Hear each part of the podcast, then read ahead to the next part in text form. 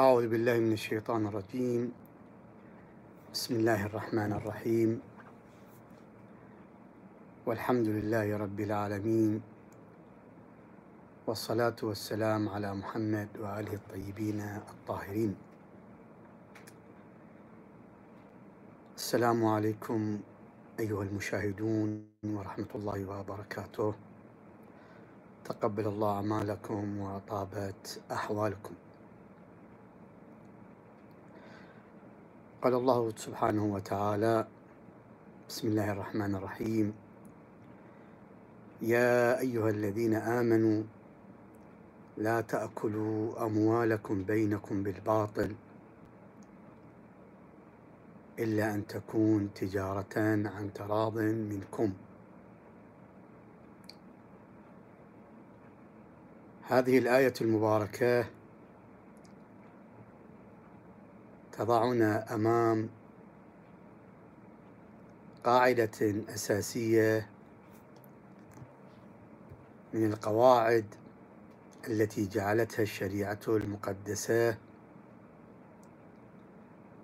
في مجال التعاملات والتداولات المالية،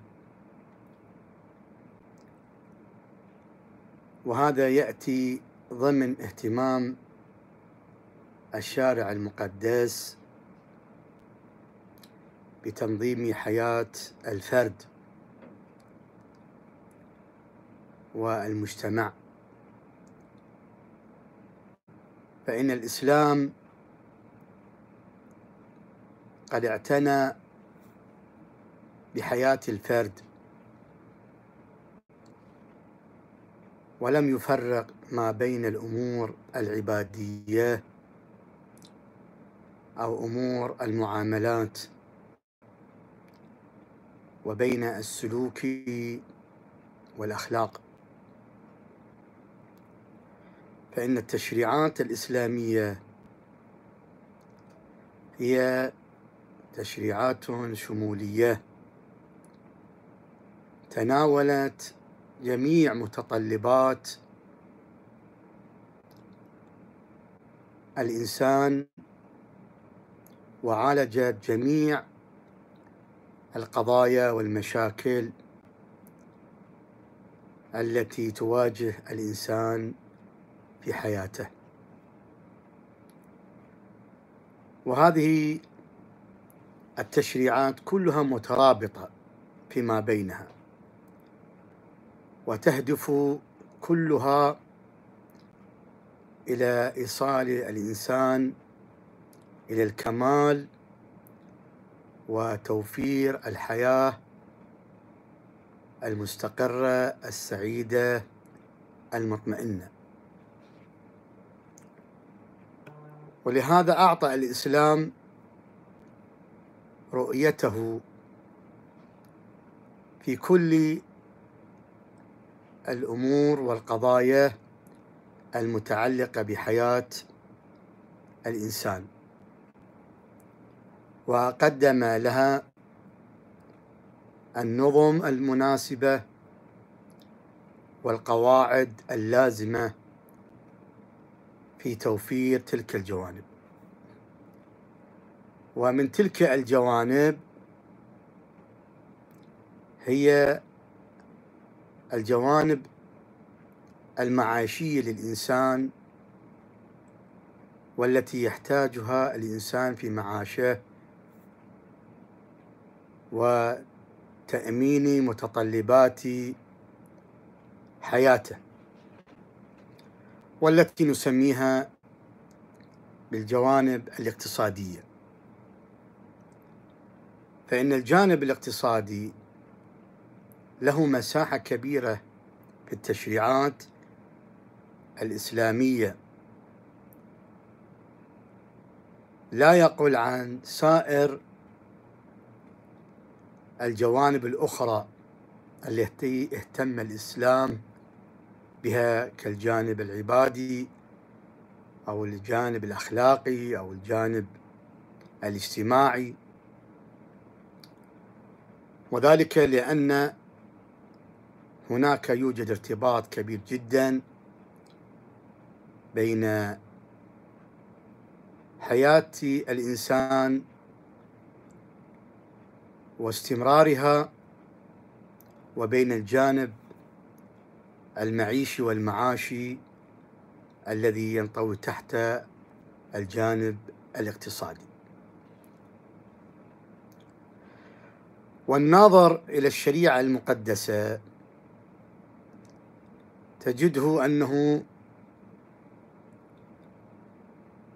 يرى أن الإسلام قد يسر للناس سبل التعامل، ولم يضع تشريعات معقدة أو تشريعات مانعة من تحقيق الأهداف التي يريد الإنسان أن يصل إليها، بل جعل التعاملات بيسر وسهولة. طبعا بما يحافظ على واقع الحق العام والحق الخاص، هناك توازن بين الحقوق العامة وبين الحقوق الخاصة، وينطبق تحت عنوان لا ضرر ولا ضرار، أن لا يكون الشيء مضرا للشخص ولا مضرا لغيره. من هذا المنطلق الإسلام جعل هناك نظم، هذه النظم تتحكم في سبل وطريقة التملك وكذلك طريقة الاستثمار، طريقة إدارة الأموال، وكذلك الوجوه التي يمكن للإنسان أن ينفق أمواله فيها، فجعل لكل شيء حد، فليس للإنسان أن يتجاوز هذه الحدود. في مجال التملك جعل هناك سبل وآليات في طريقة التملك، وليس الأمر مفتوح للإنسان أن يتملك ما يريد بأي طريقة يريدها، لا.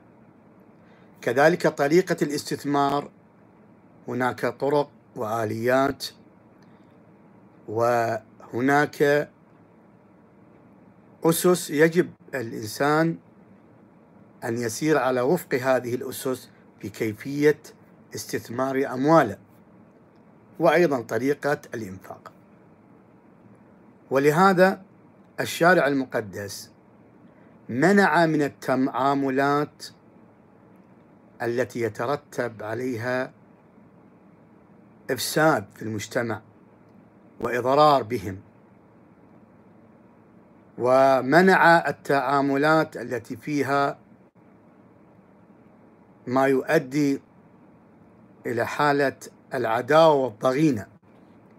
من هنا نرى الإسلام قد حرم الربا لما فيه من مفاسد وأضرار، كذلك حرم الغش في التعامل والتدليس، وأيضا حرم كذلك البيوع الغرارية والتجارات الغرارية، كل ذلك لما فيها من مفاسد.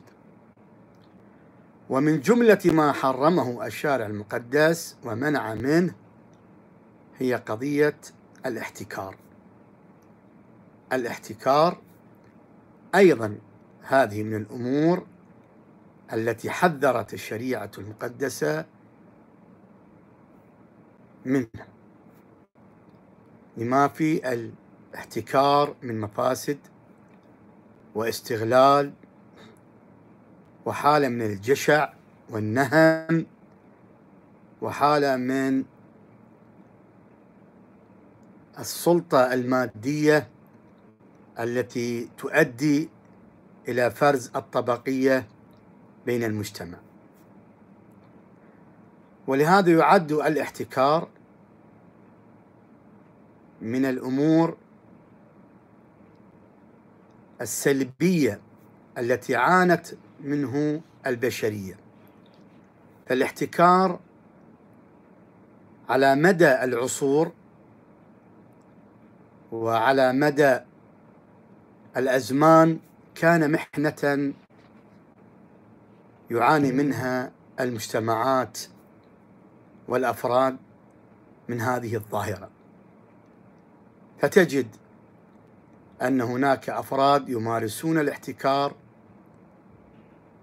وهناك أيضا جماعات تمارس الاحتكار، وهناك حكومات كذلك تمارس الاحتكار لهذا الأمر. على هذا الأساس نقول أن الاحتكار جريمة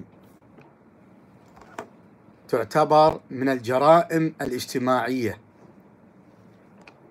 وكذلك هو يعتبر انحراف عن الطريق الصحيح. لهذا كل الشرائع السماوية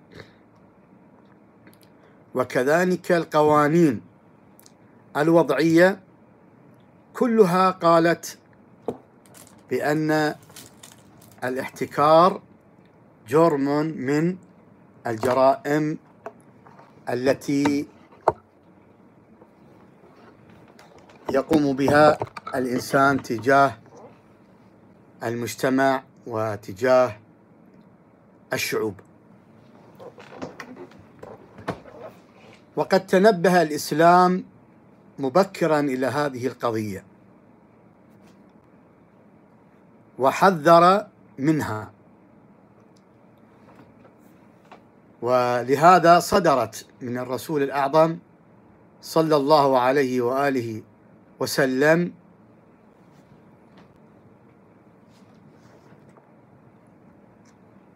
قد صدرت من الرسول الأعظم صلى الله عليه وآله وسلم تحذيرات، وكذلك صدر منه منع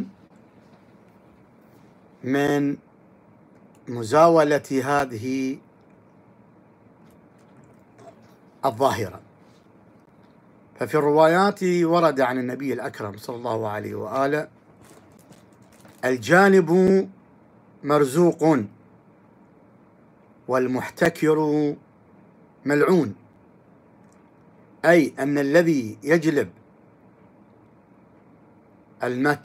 الأمتعة ويجلب الأطعمة ويجلب الأشياء ليبيعها ولا يمنعها من الناس فهذا مرزوق، وأما من يحتكر الأعيان ويحتكر البضائع فهو ملعون. هذا على لسان النبي صلى الله عليه وآله وسلم. وأيضا في رواية أخرى يقول: من احتكر فهو خاطئ. ومقصوده النبي من قوله خاطئ يعني مذنب وآثم وعاص. وكذلك في رواية ثالثة عن النبي صلى الله عليه وآله وسلم يقول: من احتكر طعاما 40 يوما يريد به الغلاء فقد برئ من الله وبرئ الله منه.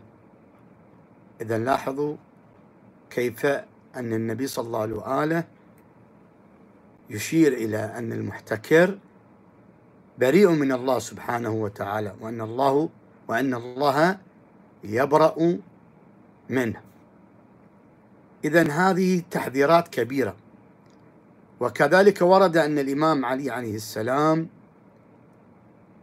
قد عهد إلى والي مالك الأشهر رضوان الله عليه أن يقيم العقوبة على جماعة قد احتكروا الطعام. فعلى كل حال الاحتكار يعتبر صفة ذميمة، صفة قبيحة، لأنها فعلا تؤدي إلى تهديد استقرار وطمأنينة حياة الناس، بل يهددها بالخطر ويوقع الناس في المخاطر العظيمة. تصوروا ونحن الآن نعيش هذا الوباء، وباء فيروس الكورونا، دفع الله عنا وعن جميع المسلمين وجميع الناس هذا الوباء وهذا الداء الذي حل بالعالم، وكيف الآن بدأ يفتك فيهم. تصوروا الآن لو أن جهة ما قد حصلت على اللقاح والدواء الخاص لعلاج هذا الداء، وتصوروا أن هذه الجهة احتكرت هذا اللقاح وهذا الدواء، ماذا سيكون حال الناس وحال البشرية بهذا الاحتكار؟ أليس أن هذا يهدد حياتهم بالخطر؟ إذن هذه من مخاطر الاحتكار. فالاحتكار له آثار سلبية وخيمة جدا على المستوى الاجتماعي وعلى المستوى الاقتصادي. فعلى المستوى الاجتماعي أنه لا إشكال ولا ريب أن هذا يفرز حالة الضغينة، يبرز حالة الضغينة والعداوة والكراهية بين الناس، بين الناس وبين المحتكرين. كذلك هذا يؤدي إلى خلق حالة الطبقية والهيمنة الاجتماعية إلى أفراد دون أفراد. أيضا لا إشكال ولا ريب أنه يؤدي إلى الإضرار بالعديد من الشرائح الاجتماعية، حيث لم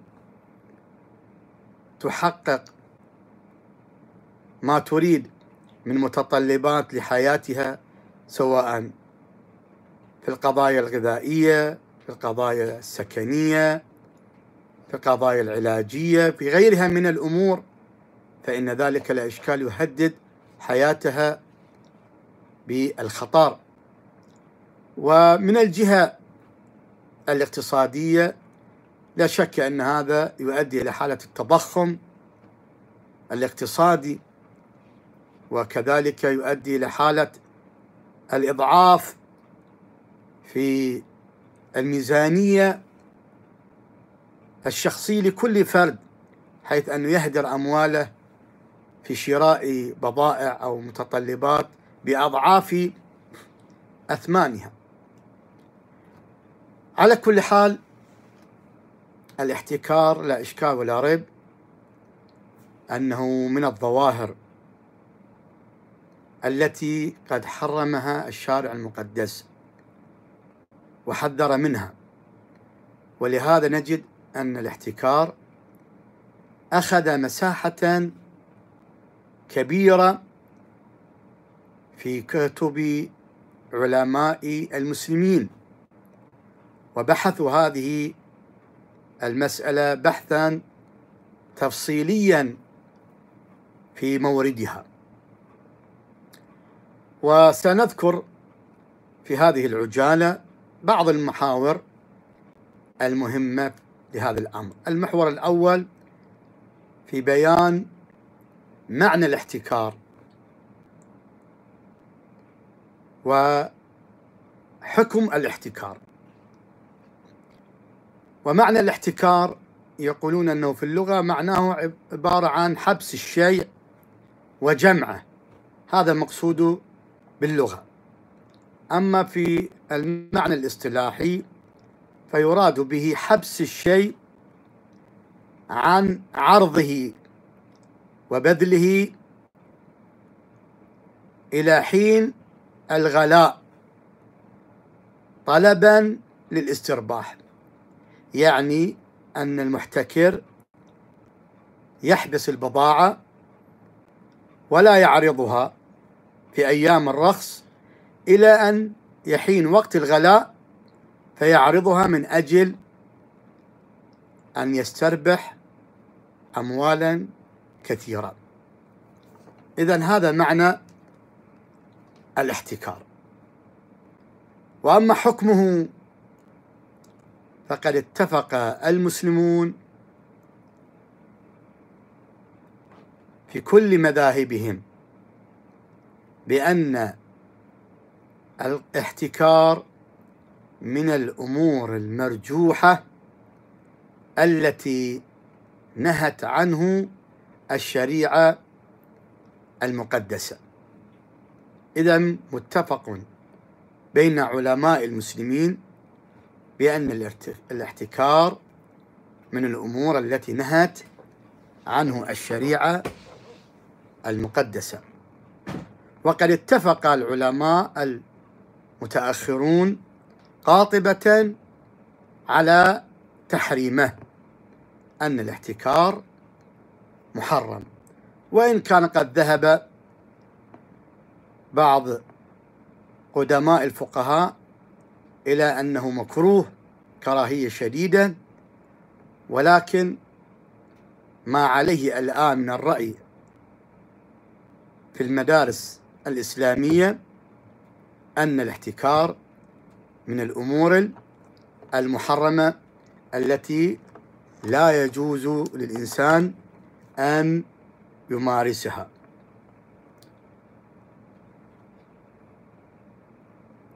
المحور الثاني في بيان موضوع الاحتكار، ما هي الأشياء التي يحرم احتكارها، لا يجوز احتكارها؟ هل هذا الحكم يشمل جميع الأشياء، أي هل يحرم احتكار كل شيء يسيرا أو عظيما، مهما أو غير مهم، أو أن الاحتكار له موارد معينة وله موضوعات محددة؟ هنا اختلف العلماء في تحديد الموارد التي يحرم احتكارها ومنعها.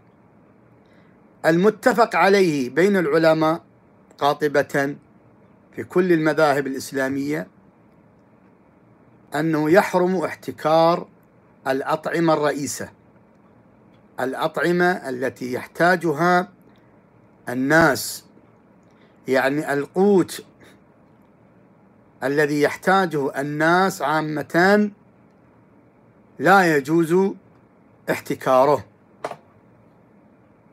سواء كان هذا الطعام هو من الأطعمة الغالبة أو الأطعمة المتعارفة عليها. فقالوا يحرم احتكار الحنطة، الشعير، الزبيب، التمر، وكذلك متعلقات من الزيت والسمن، بل قالوا بأن يحرم احتكار كل قوت غالب، كما أفرض الآن في عصرنا الحاضر الأرز. الأرز أصبح الآن من القوت الغالب، فإذا كذلك قالوا أنه يحرم، بل أي قوت غالب في أي بلد من البلدان أيضا يحرم حسب اختلاف البلدان. فإذا الأطعمة الرئيسة قالوا بأنه لا يجوز احتكارها، وكذلك لا يجوز احتكار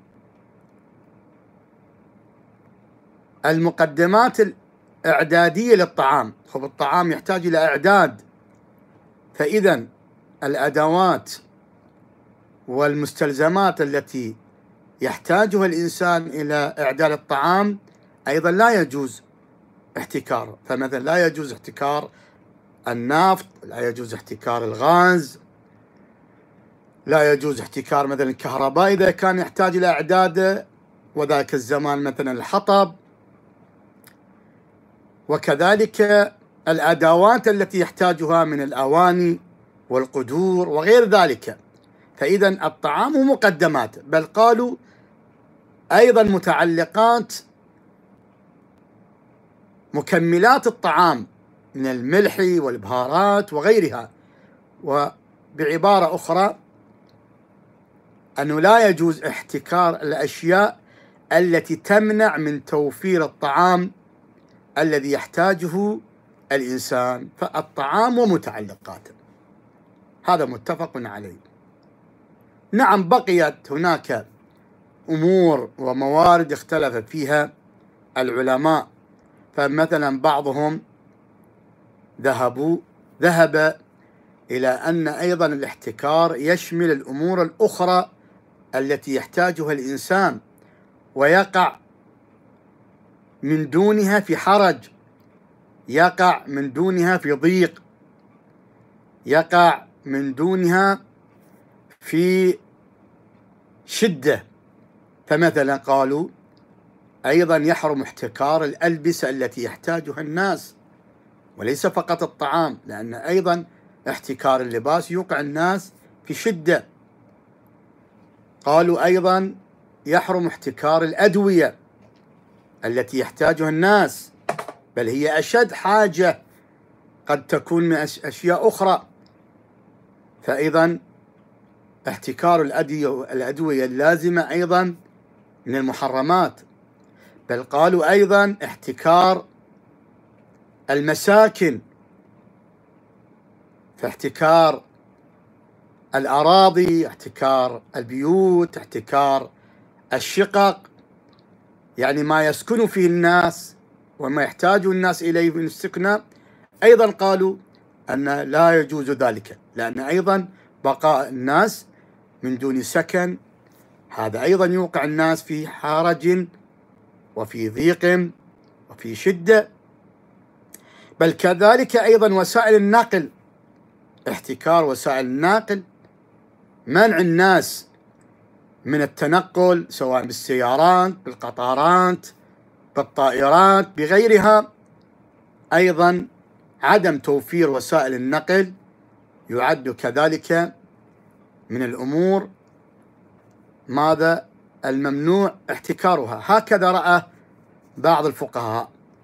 إذن الضابطة قالوا أنه يحرم احتكار كل شيء يوقع الناس في الضيق والشدة والحرج والضرر، فكل ما يرتبط بحياة ومعاش الناس لا يجوز احتكاره عند بعض الفقهاء، وإن كان جملة من الفقهاء قالوا أن هذا هو من الأمور التي يرجح تركها أو يكره فعلها. على كل حال العديد من الفقهاء عمموا الاحتكار إلى كل شيء يكون منعه يؤدي إلى وقوع الناس في الحرج والمرج ويؤدي إلى اختلال نظام الناس. إذن هذا موضوع الاحتكار. الأمر الثالث هو شروط الاحتكار، متى يكون الاحتكار ممنوعان أو يكون الإنسان محتكرا بعبارة أخرى. يقولون طبعا هناك شروط، أولا أن يمنع البضاعة مع حاجة الناس إليها، أما إذا كان الناس لا يحتاجون إلى هذا الشيء لا يريدون فلا يكون الاحتكار وحبسه محرما لأن الناس لا يحتاجون إليه. ثانيا أن لا يكون هناك من يبذل ذلك الشيء، أما إذا كان ذلك الشيء صحيح يحتاجه الناس ولكن يوجد أناس آخرون يبذلون، يوجد ناس يبذلون الطعام، يوجد ناس يبذلون الملابس، يوجد ناس يبذلون المساكن، لكن أنا لا أريد أن أبذل بضاعتي، لا أريد أن أبذل الأراضي. إذا كان هناك من يبذل هذه الأشياء بما يكفي الناس طبعا، أما إذا كان هناك من يبذلها ولكن لا يكفي الناس لم يحقق الغاية من منع الاحتكار، لأن الغاية من منع الاحتكار هو أن لا يقع الناس في ضيق وفي شدة. فإذا كان العرض أقل من الطلب، يعني الطلب أكثر والعرض قليل جدا، لا زالت المشكلة. إذا الشرط الثاني أن يكون ماذا؟ أن يكون الناس بحاجة إليه. الثاني أن لا يكون هناك باذل. الأمر الثالث أن يكون الاحتكار بغرض استحصال الربح كما قلنا. أما إذا لم يكن بقصد استحصال الربح وإنما هو يحتكر لنفسه، هو يحتاج إليه أو يحتاج إليه عائلته أو من يلتزم به، فهنا في هذه الحالة لا مانع من ذلك. إذن هذه من الشروط. أما ما هي يعني وما هو حكم المحتكر؟ ما هو حكم المحتكر؟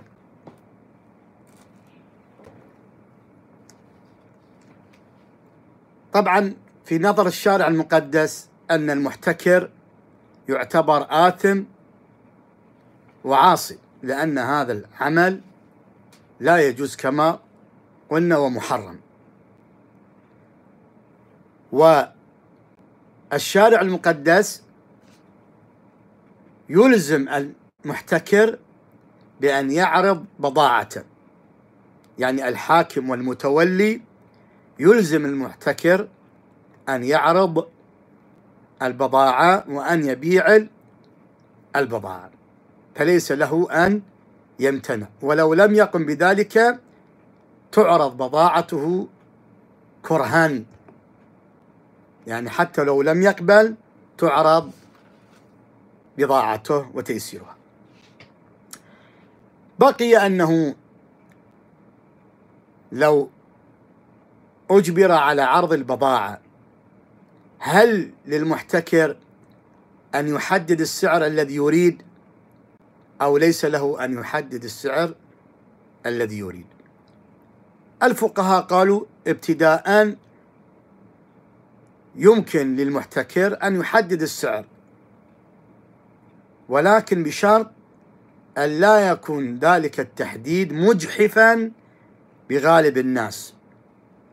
يعني سعر الشيء مثلاً إذا ب100 ريال الطبيعي يخلي مثلاً 500-600 ريال، يقول له هذا فيه إجحاف، بل حتى 300 ريال إجحاف. فإذا ليس له أن يحدد سعرا يكون فيه صعوبة على غالب الناس والطبقة العامة.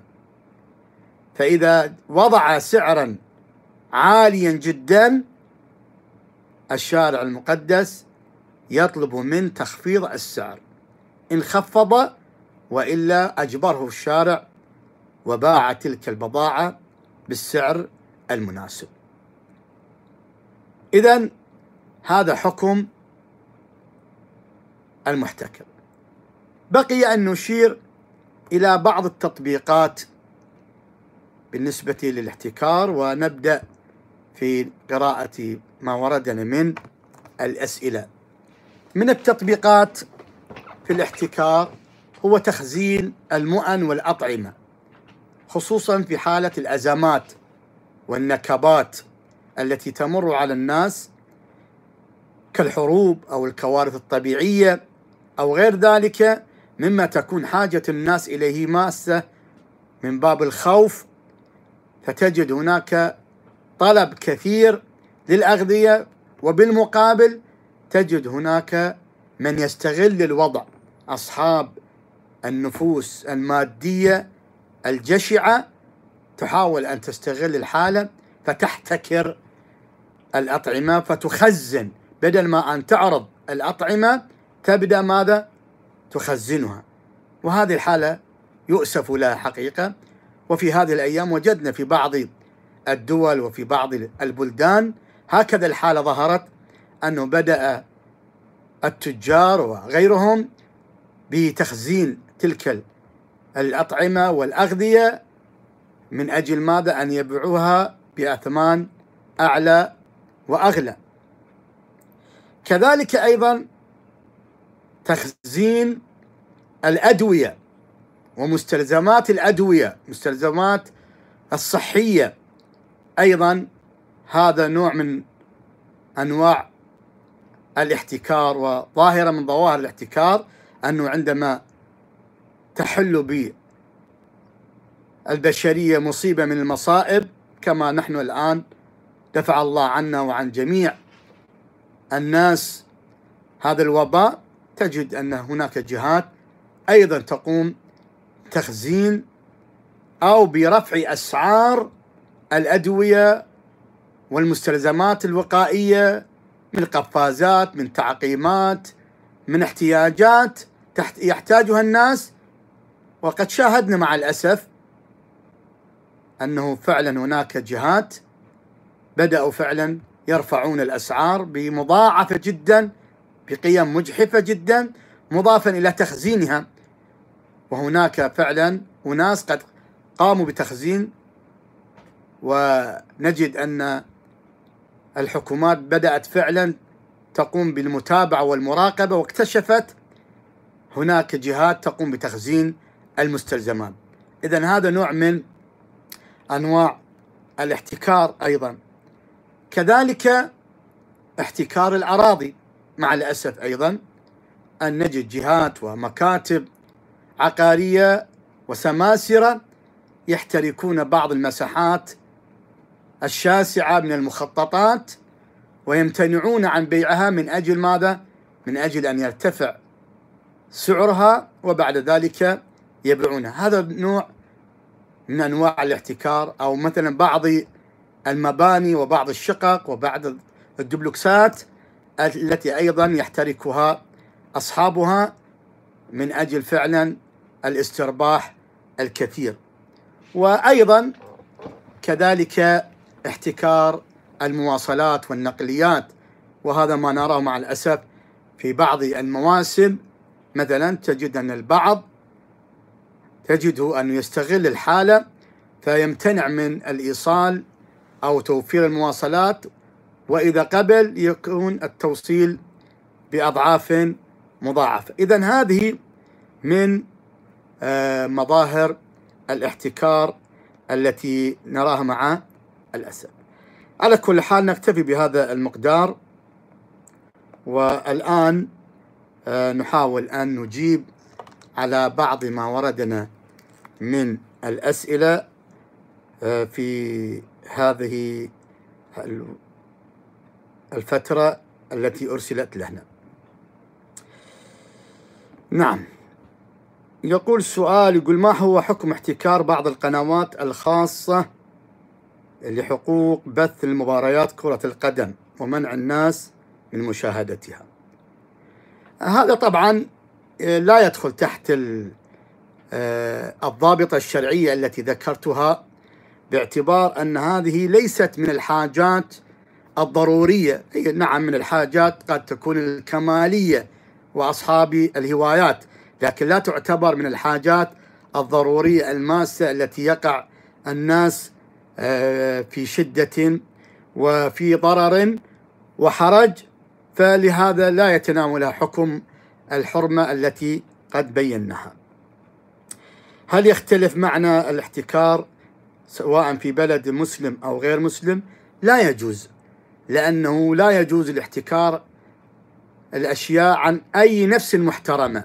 كل نفس محترمة لا يجوز منعها مما تحتاج إليه من الحاجات الأساسية، سواء في بلدان الإسلام أو في غير بلدان الإسلام، فإن هذا أمر محرم.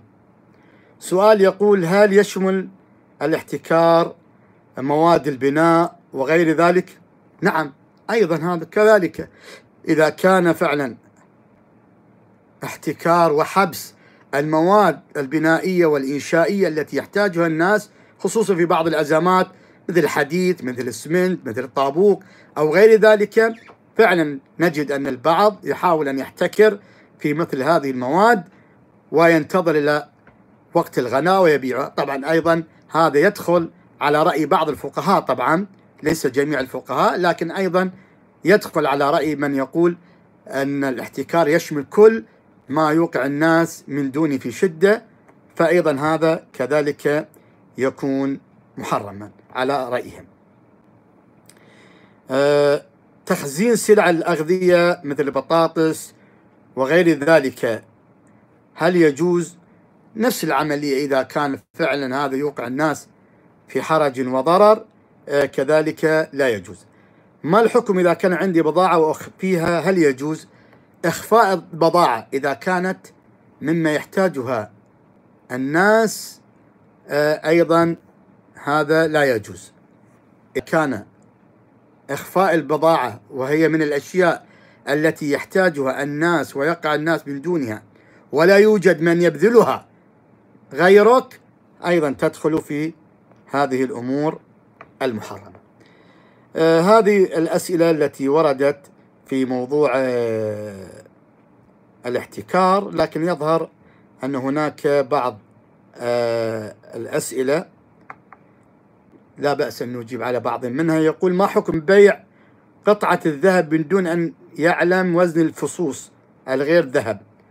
لا يجوز بيع الموزون إلا بمعرفة مقدار وزنه، سواء من ذهب، من فضة، من حبوب، من غيرها، الأشياء التي تباع بالوزن أو الأشياء التي تباع بالكيل أو الأشياء التي تباع بالعد لا يجوز بيعها إلا بضبطها، لأنه لا يجوز بيع المجهول. من شروط العوضين أن يكون معلومين، يعني لابد أن يكون الثمن معلوم وأن يكون كذلك المثمان أيضا معلوم، وإلا هذا يكون محرما.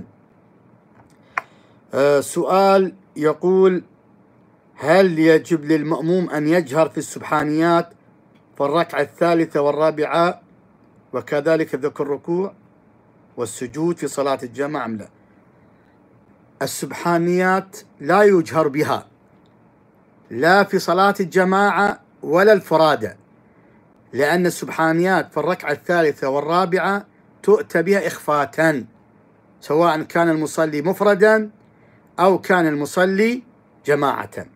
نعم، بالنسبة لأذكار الركوع والسجود لا مانع، أنت مخير بين أن تجهر بالأذكار أو أن تخفت فيها، بلا فرق أن تصلي مفردا أو أن تصلي جماعة، لا مانع من ذلك. سؤال: ما حكم قراءة من لا يفرق بين نطق القاف والغين، بحيث أحيانا ينطق القاف مثل يقول غيري والمقضوبي، هل هذا صحيح؟ نعم، هناك بعض الناس فعلا عنده حالة من القلب في اللفظ، فيقلب الغين إلى قاف والقاف إلى غين، فمثلا بدل من أن يقول غيري يقول قيري، وبدل من أن يقول مغضوبي مقضوبي، فهل هذا صحيح؟ الجواب ليس بصحيح، ويجب على المصلي أن يتعلم وأن يمرن نفسه على التلفظ الصحيح، ولكن لو لم يستطع إتقان اللفظ أو تلفظ سهوان أو غفلتان، على كل حال صلاته صحيحة، ولكن لا تصح الصلاة خلف إمام يقلب اللفظ. ما يمكن أن إذا كان هذا الإمام تعلم أن يقلب اللفظ لا يصح، لأنه من شرائط صحة الصلاة أن يكون الإمام صحيح القراءة، صحة الجماعة أن يكون الإمام صحيح القراءة في هذه الحالة. سائل يقول: أنا أعمل في مستودع إطارات السيارات ويوجد هناك دخان، هل استنشاقه يضر بالصوم؟ إذا كان الدخان غليظ جدا لا يجوز إدخاله إلى الفم. نعم، من الأنف لا يضر، لكن من الفم لا يجوز إدخاله، لابد أن تمتنع من دخول الدخان الغليظ. أما إذا لم يكن غليظ لا مانع من ذلك ولا يبطل الصوم. هل يجب الغسل في الاستحاضة؟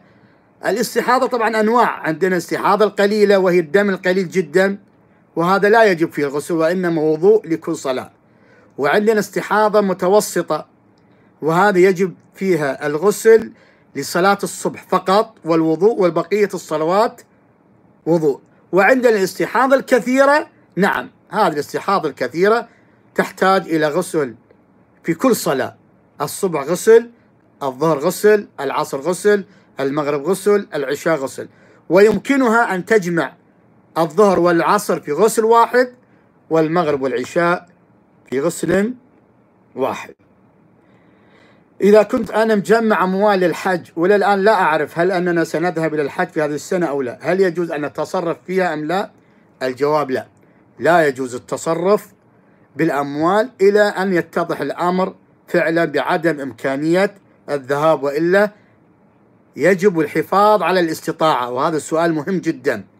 من يكون مستطيعا لم يحج سابقا، من لم يحج سابقا وتوفر عنده مال يستطيع أن يحج به لا يجوز له أن يتصرف فيه في سفريات في مشتريات أخرى غير ضرورية. نعم إذا كان يحتاج لأمور ضرورية نعم لا مانع، أما إذا كان لا يحتاج لا يجوز له أن يتصرف بها. هناك سؤال يقول هل يجوز رفع الأسعار التي تقننها الدولة أم لا؟ عن الأسئلة التي تقننها.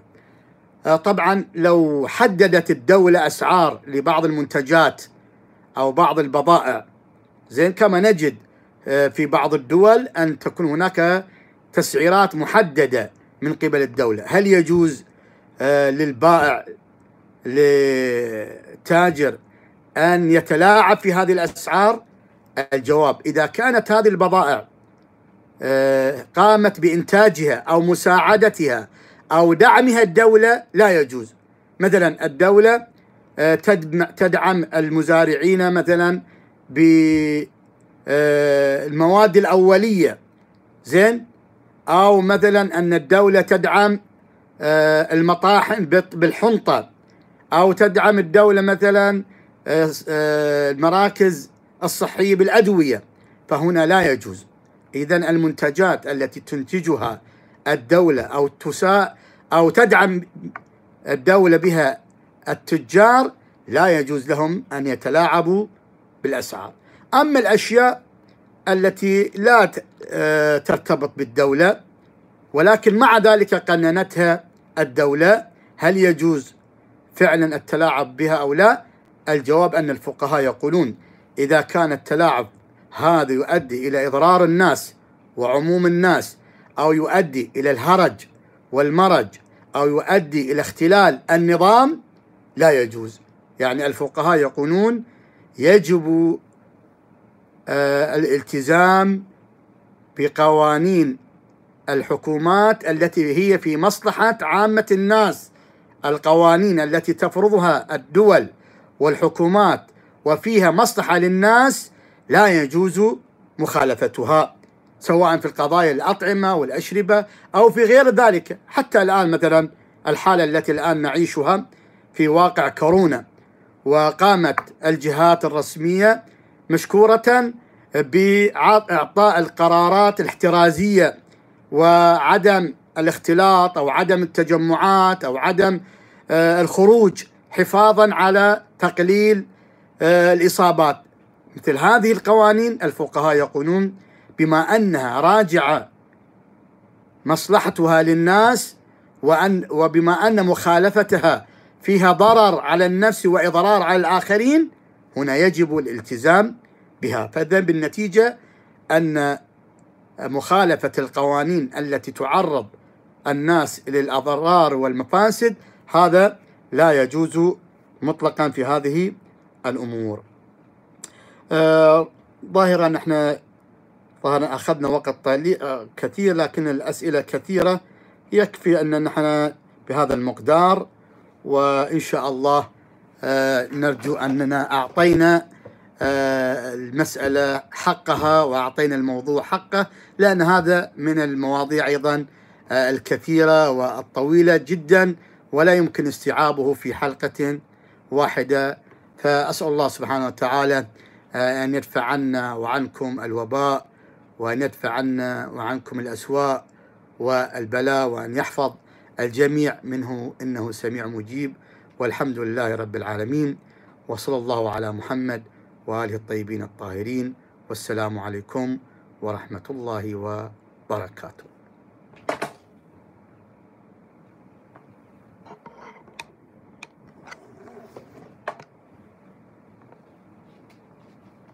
ده خلاص.